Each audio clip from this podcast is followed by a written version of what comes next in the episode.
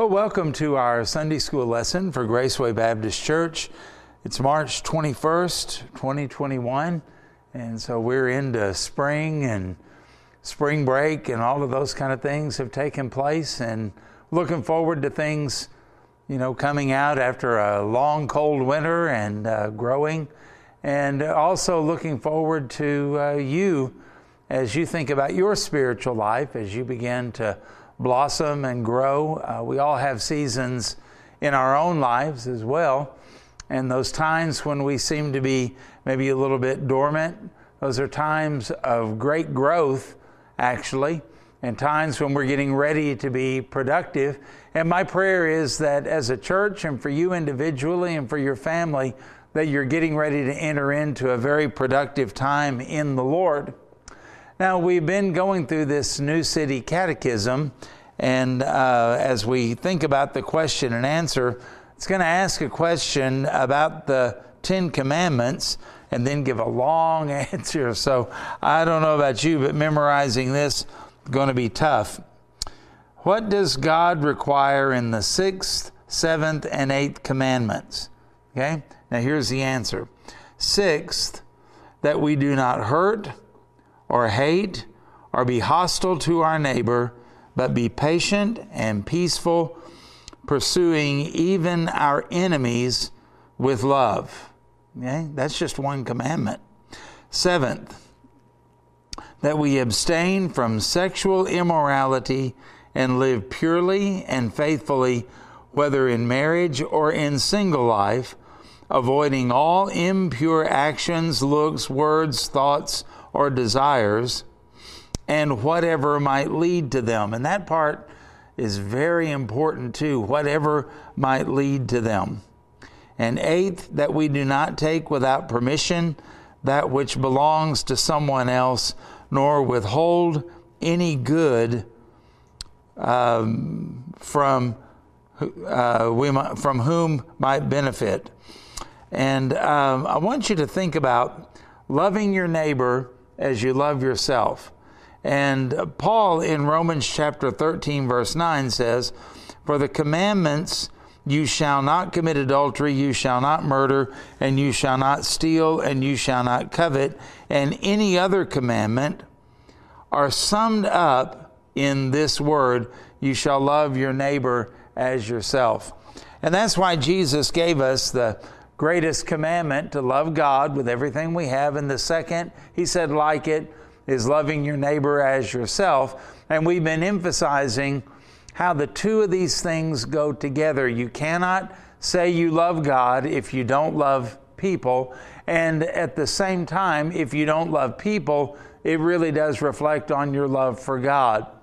And um, these things coming together in our lives, in, in the lives of Christians. This is for our testimony. This is um, how we represent God. We are, after all, ambassadors for Christ. And you think about an ambassador, an ambassador lives in a foreign country, but he represents his home country. And back in the days that the Bible was written, when they did not have instant communication, the ambassador for a king giving an example, would be speaking literally for the king. And so if you had somebody back in the 1700s that was an ambassador for the King of England, say to Spain, as far as Spain was concerned, whatever the ambassador said, that's what the King of England had to say. And so we need to take that more seriously because the world doesn't read our Bible.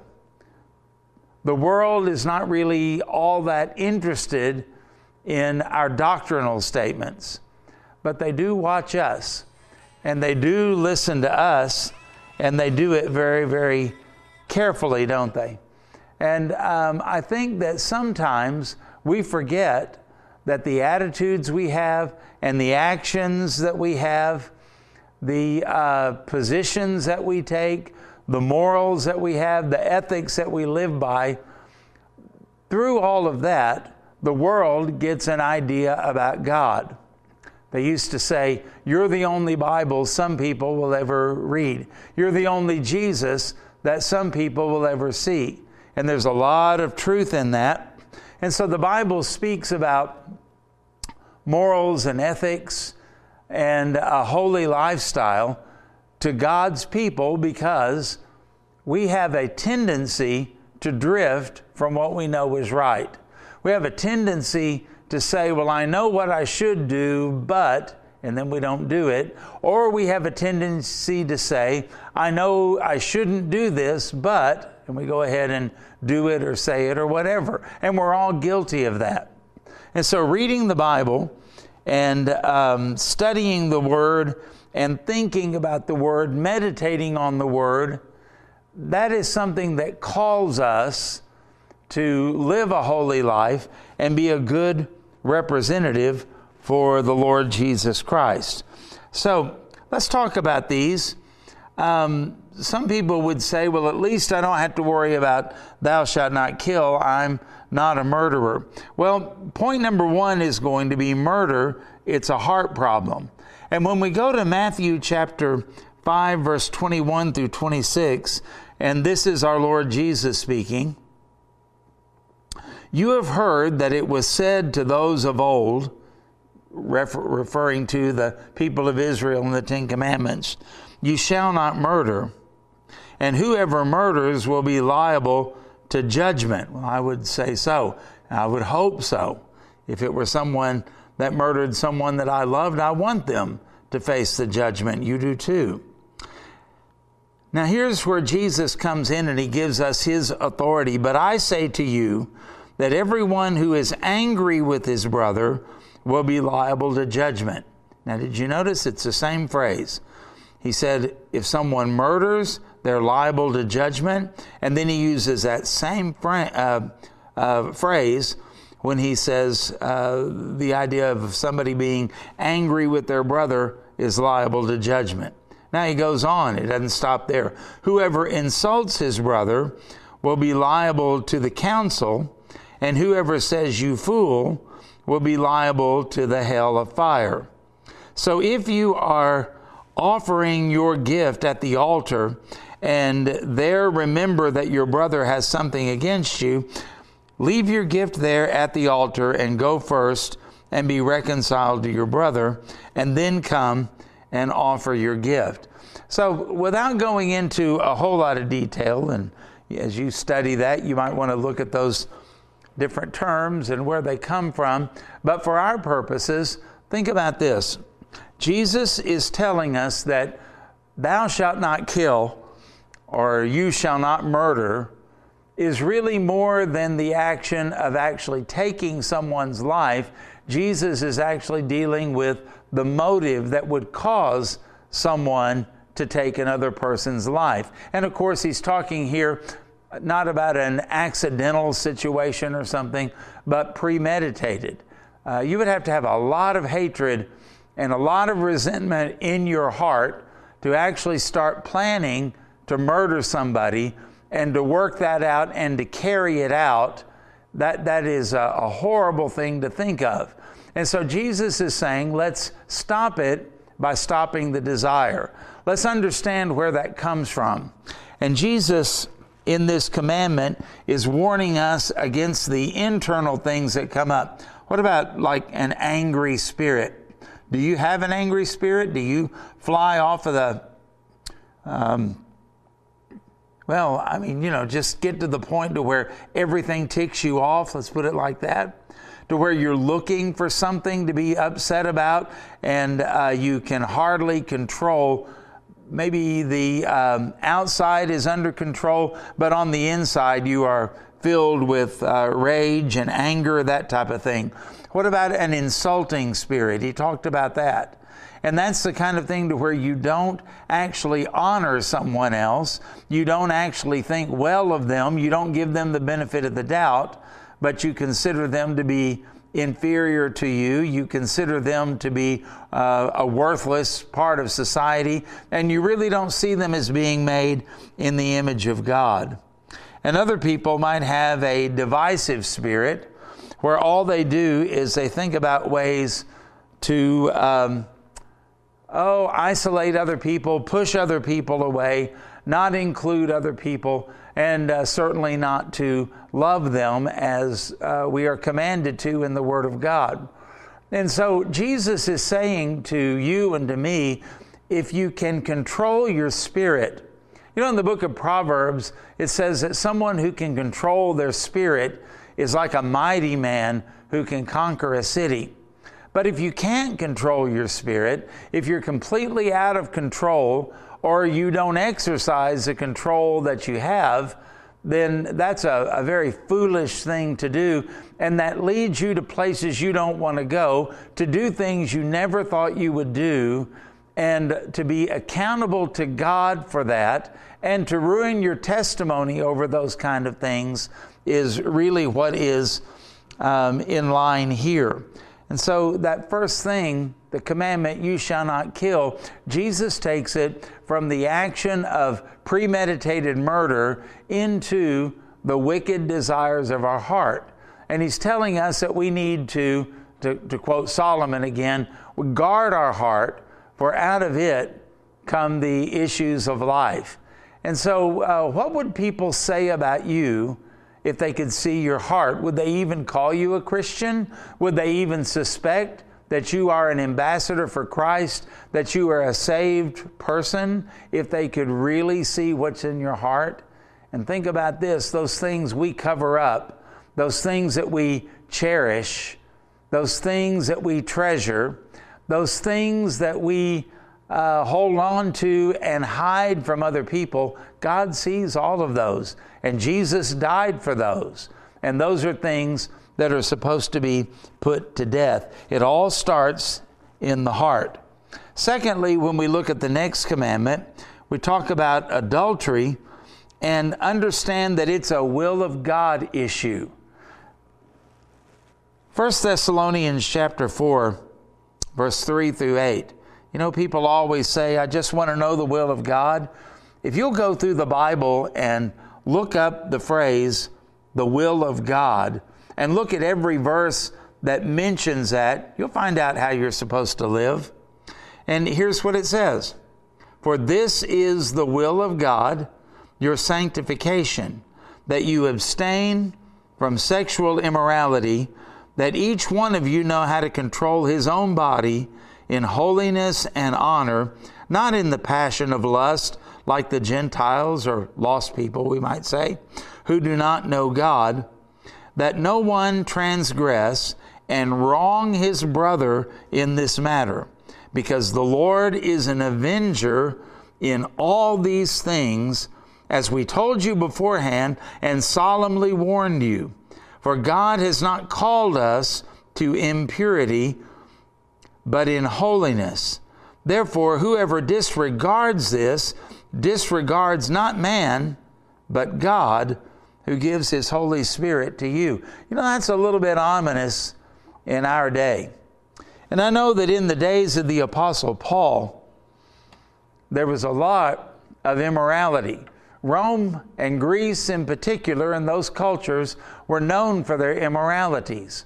It was common for a man to have a wife, and that wife was for the purpose simply of just bearing him children that would carry on his name and carry on his title if he were of the nobility. But the man also would have mistresses, and uh, these would be for his own pleasure, and uh, sometimes it would include uh, homosexual activities, sometimes it would include um, having sexual relations with children, all kinds of just horrible things that uh, we cringe at, right? Well, we live in a day too where maybe we don't do exactly the same things, but in uh, maybe spirit we do. You think about some of the movies that people watch. You think about people that are involved in pornography on their computers. You think about people that have affairs or sex before marriage. In fact, if you uh, watch very much TV, you'll notice as people get into a relationship, they don't get married until long after they have been involved sexually, and maybe not until uh, the woman becomes pregnant and then they feel like they need to get married to raise the child. Sometimes. Some people don't even think that that's necessary. And so we live in a sexually charged generation. It's everywhere you go and everywhere you look. So the Apostle Paul and the Thessalonians probably would say to us, This is for your generation, just like it was for ours. And people don't think it's any big deal, and people think that abstaining from sex until marriage is you know, puritanical and somehow repressive and old fashioned and all of that. But think about all of the things that it protects you from. Think about all of the things that it does for a child, because when you are uh, messing around sexually, you know what happens. There's always the possibility of a pregnancy coming out of that. And then that involves another child, another life, excuse me, because life begins at conception. And we think about what we're doing to our children, and uh, we think about how we are setting such a bad example, and we think about how hard everything becomes. For example, if a man and a woman uh, get married and then they have their children, uh, the whole idea of marriage is they're going to be together and they're going to be raising that child. But if a child is the product of an affair, that's not the child's fault. Uh, somebody said one time there are no illegitimate children, just illegitimate parents. And uh, if this happens, then what's going to be the result? Well, it may be the commandment we just talked about, where the baby is killed through abortion. Or it may be the kind of thing to where the child is raised never knowing who his real father is and always wondering about that. It could be that um, the whole family is disrupted, and the uh, father, when he is discovered to be the uh, father of the illegitimate relationship, that it destroys his legitimate relationship. All kinds of things come out of all of this. In fact, they've done studies, and of people that are in prison, there are a vast majority of them who did not know or have a relationship with their father. And that certainly leads a child then to violate another commandment honor your father and your mother. Well, there's not much chance of that happening in these kind of situations. Um, I think about sexual sin and the will of God. And the will of God, Paul says in this, always leads to holiness. It always leads to purity, in other words. For this is the will of God, your sanctif- sanctification. Sanctification, being set apart, being different being holy and living for the glory of God. And sexual sin and God's will are incompatible. If you are living in sexual sin and then you are saying, I want to follow the will of God, that, according to what we just read, is an abject impossibility. God wants us to be pure in everything that we do. Sexual sin stops growth and blessing and worship. I don't know of anything that will take away your passion for God and your passion for worship and your joy in worshiping God and nothing else that will cool down your emotions toward the Lord than sexual sin. And it makes you think and act like a lost person. In passion of lust, Paul said, like the Gentiles who do not know God. And saved people who start acting like lost people, that is um, such a tragedy. It's kind of an oxymoron, isn't it? And when you think about what it does to your testimony, and not just your testimony before a lost and dying world, but what does it do to your testimony toward your children when they find out? It's a devastating thing for a child, even an adult child, to find out about the immoralities of their mother or their father, and it always seems to come out, and it's a terrible, terrible thing. And Paul also says that it's bad because it robs others. You notice what he said in there? You're defrauding a brother. Well, it robs the one you cheat with, for one thing, and it robs their family, and it robs your family, and it also robs other believers that you should be serving and that you should be discipling. Whenever you hear stories about somebody who has a great impact, maybe it's a maybe it's a pastor, maybe it's a Sunday school teacher, maybe it's a deacon in the church or something like that, and they had great impact, and now all of a sudden you hear that they are living an immoral life, you uh, can't help but feel somewhat cheated. You can't help but feel the stinging, burning sense that someone lied to you, that they were a hypocrite in what they were doing. It makes you question everything they do. It makes you question even their own salvation, doesn't it? And so it robs. And then it says that God is the avenger of such. God does not overlook sexual sin. God does not just say, oh, it's no big deal. Oh, it's natural. Oh, you couldn't help it. Oh, you just fell into it. The Bible tells us we're never tempted above what we're able to bear, and with it, God provides a way of escape.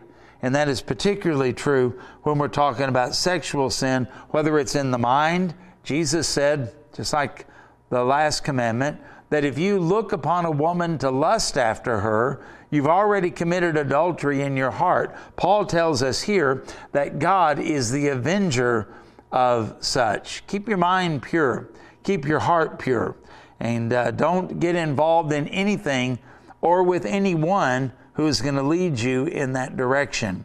And thirdly, when we think about stealing, understand that it is a selfishness issue. Why do people steal? Because they think they're entitled to what someone else has. They want it and they don't want you to have it. And uh, the idea of that is um, reprehensible, isn't it?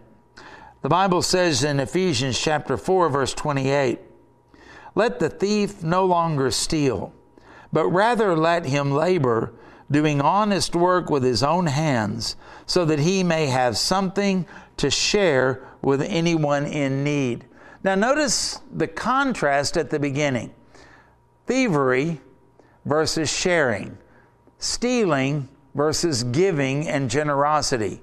That's what Paul is saying. We got to quit being such a selfish person that is just a taker, especially if the taking is illegitimate. And we've got to get to the point to where we are a giver, where we are one who actually shares, and we are to have something to share by working, doing honest labor with our own hands. So he says that stealing should be a thing of the past. Now, when we talk about stealing, we talk about thievery, we may think about somebody in a mask who breaks into a house and does something. Well, that certainly would be uh, included because stealing could be just outright theft. But it can be more than that. It's being paid for what you did not earn. Did you really work the hours that you're being paid for? Did you really do the job that you were hired to do? It can also be robbing God in Malachi chapter 3. Uh, we don't give to the Lord, and so we rob the Lord, and then we don't understand why we aren't being blessed. We're not uh, kind of clued into all of that when we've been a thief, a God robbing thief. We also think about defrauding other people, leading them astray, uh, getting the. I know of a person one time in a church that um, they were getting people to invest in an oil company, and it turned out to be a fraud. That's stealing from somebody else. And we could go on and on and on with that. But let's talk about what God's will is. It's for us, you and me, to be productive.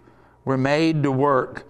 And Paul uses the phrase when he talks about honest work the kind of work you're not ashamed of, the kind of work you don't have to deceive anybody about, the kind of work that um, brings glory to Christ and brings good income to you, honest work that we have.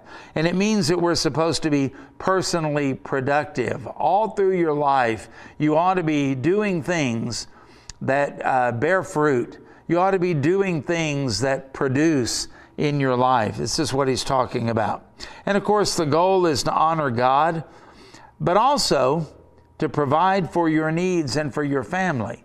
In another place, Paul said that uh, if any man does not provide for his own, he's an infidel and has denied the faith. Well, we don't want that. We want the way that we live and the way that we provide for our family, even extended family, Paul says, is going to be a reflection of our testimony. We also want to prepare for the future. The book of Proverbs is filled with exhortations that we are to work and we need to save some of our money, spend some of our money wisely, and then we need to also give with it. Those are really the only three things that you can do with money, and we need to prepare for the future. But let's not leave out the idea that we are to be generous. We are to share with other people that you might have something to give, to give to the Lord's work, to give to somebody in need. All kinds of things could happen when we share. So when we think about these commandments, I want you to think about them in terms of this. Your heart needs to be right, doesn't it? That's what Jesus was speaking of when um, he talked about our relationship with, with others, that the commandment is a whole lot more than just don't stick a knife in them or shoot them with a gun or something like that. Secondly, we need to be tied in to the will of God. And if we were more focused on the will of God, then all of these other things, sexual sin, would not be an option for us, and they wouldn't be something that would grab a hold of us and pull us in that direction because we are consumed with the will of God. We want to be walking in the will of God, living in the will of God, and under the blessing of the will of God. And then, if we could control our selfishness, then we would always be looking for ways to bless other people. We wouldn't uh, curse our job if we work for a big corporation. We would want the corporation actually to succeed because as it succeeds, it not only pays us, but it's able to hire more people. That would be a different way of looking at things, wouldn't it? We want to make sure that as we are working, that we take it uh, on ourselves to make the business or our employer to make them successful because we're working for the Lord and we want our lives to be productive. And we would also be looking for ways with the income that we have to be wise with it. As I said before, you can save some, you can spend some, and then you are to give some. And a lot of people just don't even think about all of that. They spend everything that they have without even thinking about it, and uh, they end up then with nothing. Or sometimes we find people that um, they never think about giving to someone else. This is my money and I'm going to keep it and no one else is going to get it. I had a man say to me one time, only one person can get in my wallet and that's me. Well, I wonder how the Lord thinks about that because everything we have belongs to Him. And this idea of working really does come back to saying, Lord, I thank you. I thank you that I was able to get out of bed this morning. I thank you that I live in a place where I can have a job. I thank you, Father, for the wages that come my way, and I give them to you, and I want you to use them in any way that you choose. You see what we're saying?